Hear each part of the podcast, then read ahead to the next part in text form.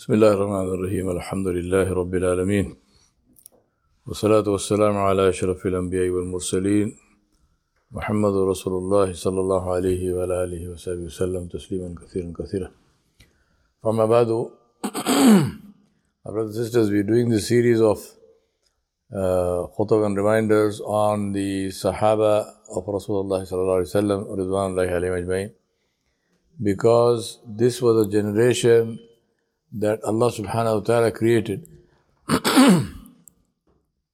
with two purposes an immediate purpose and a long term purpose. The immediate purpose was to help Rasulullah in his mission.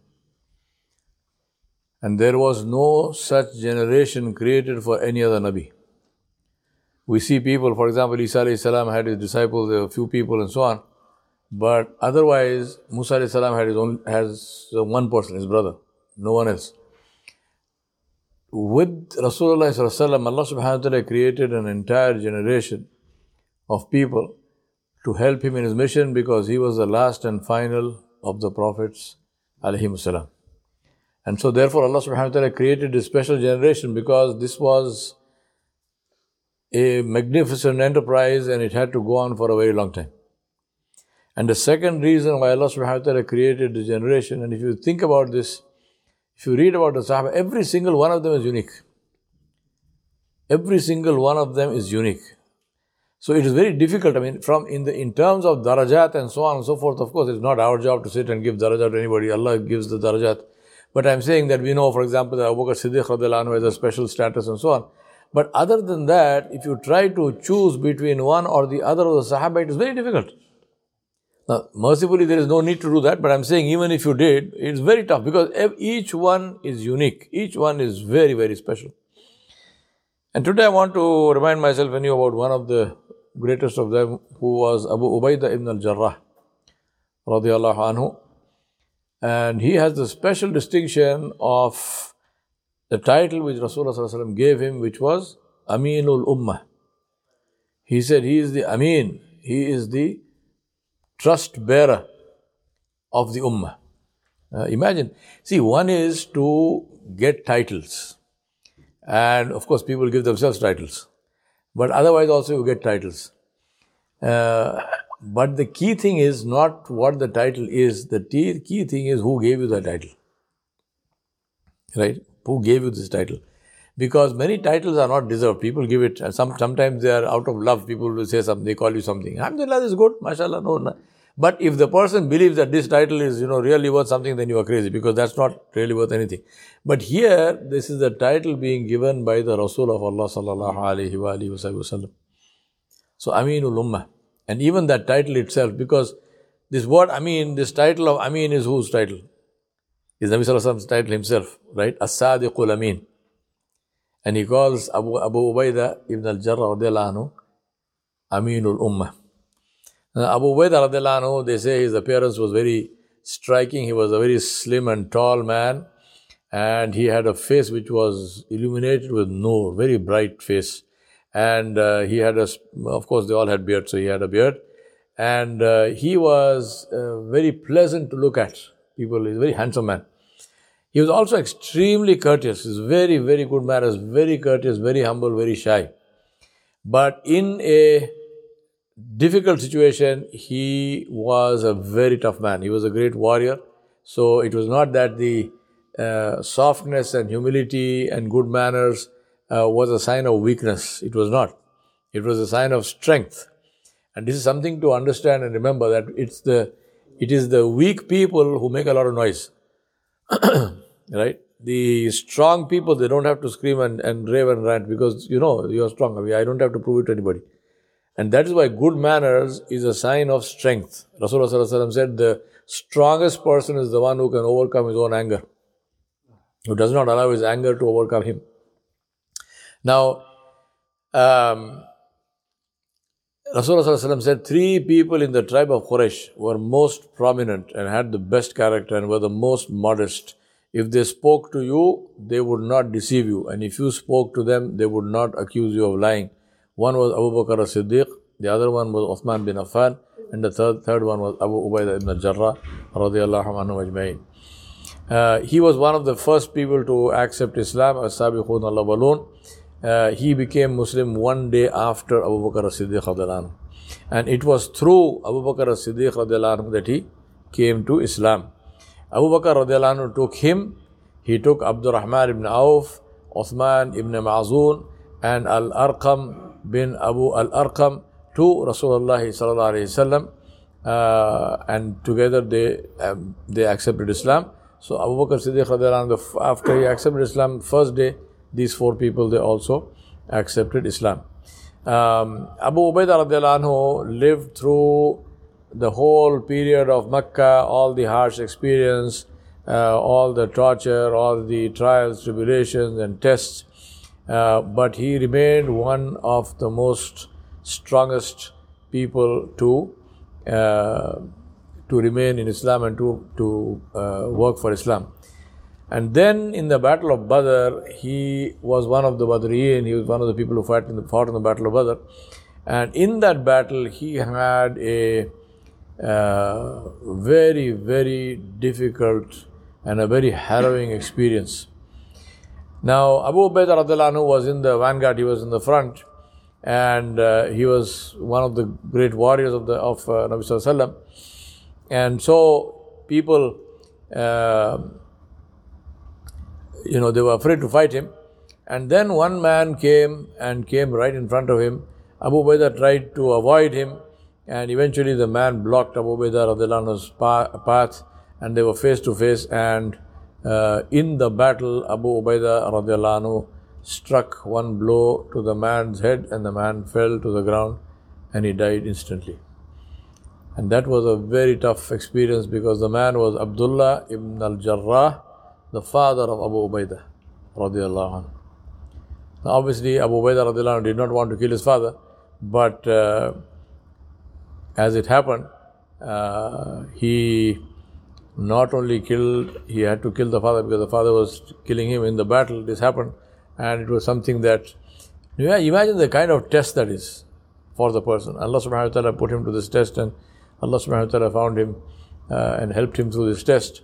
And he killed him, that he killed him because of the position and the stance that he took, not because of any personal enmity, because obviously he was his father. It is, it is because of this that Allah subhanahu wa ta'ala in uh, Surah Mujadila, the translation of which Allah said, You will not find a people believing in Allah and the last day making friends with those who oppose Allah and His Messenger, even if these were their fathers, their sons, their brothers, or their clan. Allah subhanahu wa ta'ala has placed faith in their hearts and strengthened them with a spirit for Him, spirit from Him. He will cause them to enter Jannah, beneath which streams flow, that they may dwell therein forever. Allah is well pleased with them and they are well pleased with Him, and they are the party of Allah, and it is not the party of Allah, uh, and is not the party of Allah the successful ones.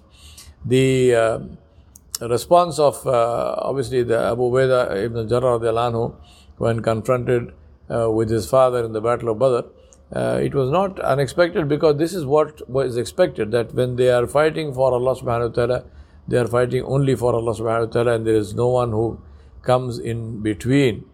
Uh, it is related by Muhammad bin Ja'far, anhu, one of the uh, Sahaba, that a Christian delegation came to Nabi and they say they said to him, uh, Ya Abul Qasim, that was Nabi Sallallahu kunya, uh, send one of your Sahaba with us, one with whom you are well pleased to, to judge between us on some questions of property about which we have a disagreement and we have a high degree of respect for you as Muslims.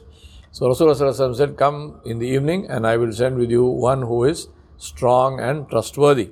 So Umar ibn al Khattab heard Nabi say this, and later on he said, I went to the Zohar prayer early, hoping that I would be the one who Rasulullah would send because he said somebody who was strong and trustworthy. When Nabi finished the Salah, he turned around and he began, he began to look left and right. Sayyidina Umar said, I raised myself so that he could see me, but he continued to look among us until he spotted Abu Ubaidah ibn al-Jarrah He then called him and he said, Go and judge among them with the truth about what they are in disagreement about. And so Abu Ubaidah was the one who was trusted. He was not only trustworthy, but he displayed a great deal of strength in the discharge of his uh, trust.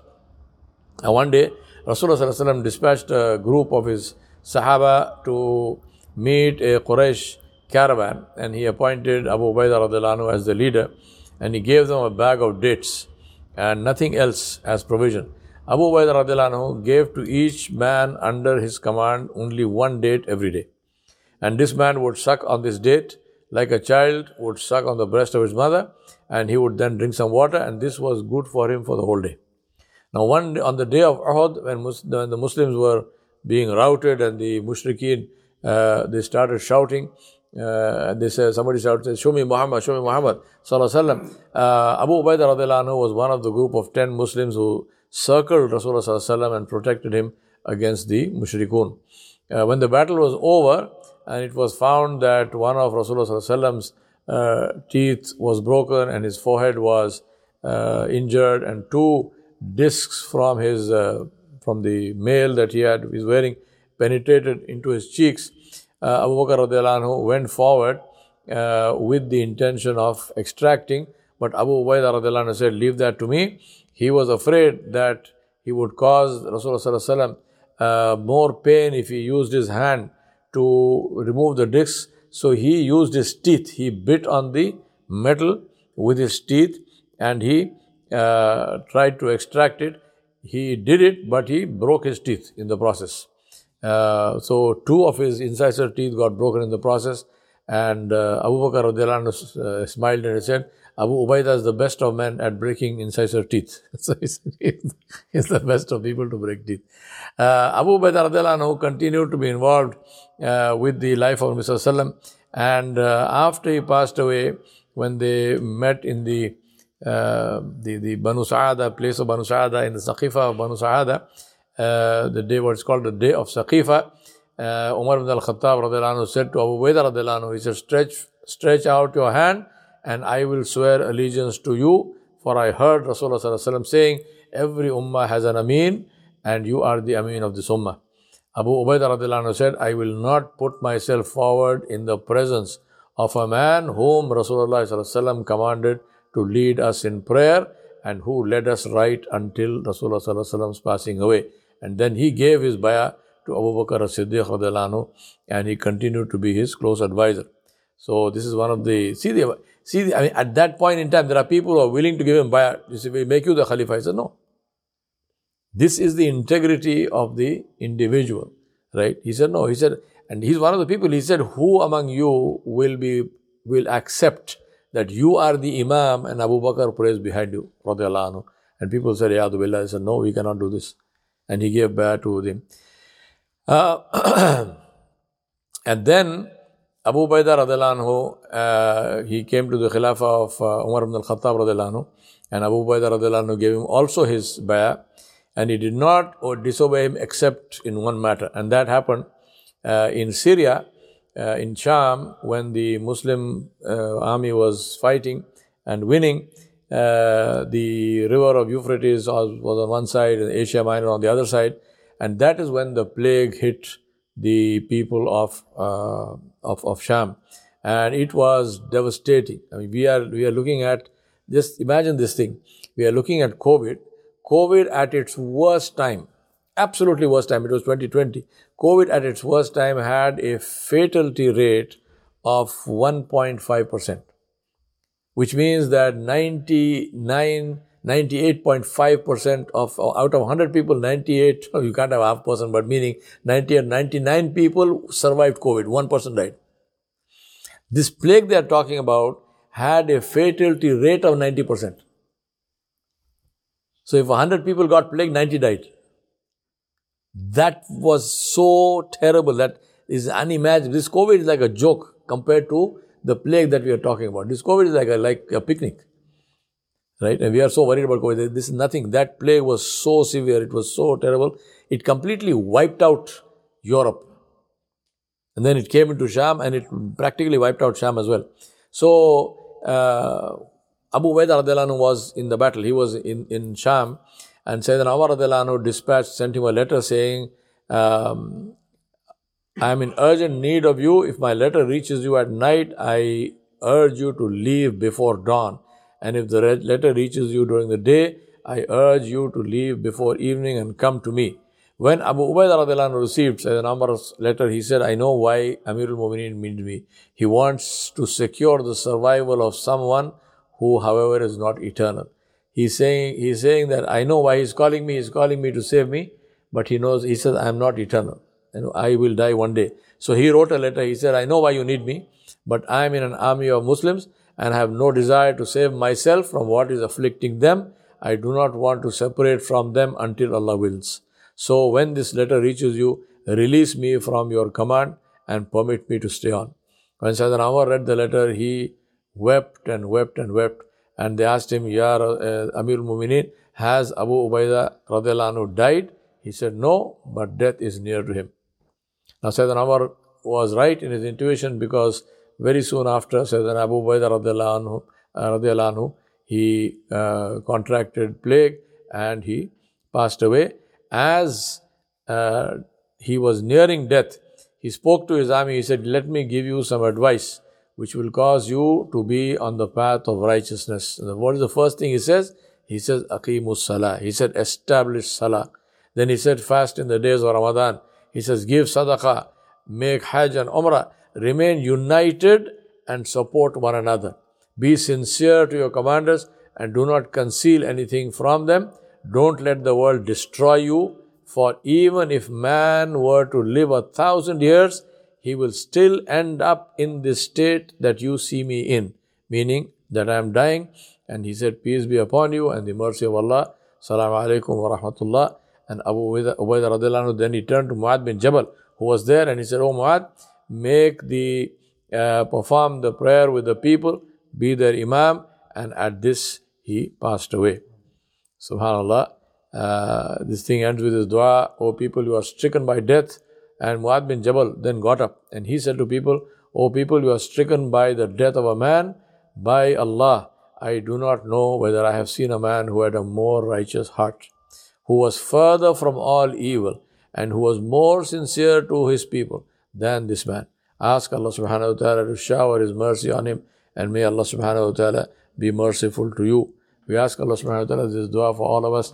May Allah subhanahu wa ta'ala grant us that we live our lives in obedience to Him in the service of his deen and on the sunnah of his blessed uh, uh, Habib and his Khalil Muhammad Mustafa sallallahu alayhi wa alihi wasallam and in keeping with the uh, ways of the Sahaba Ridwanullahi alayhi ajmain and we ask Allah subhanahu wa ta'ala to take us in that state when He is pleased with us. وصلى الله على نبي الكريم وعلى آله وصحبه أجمعين برحمتك يا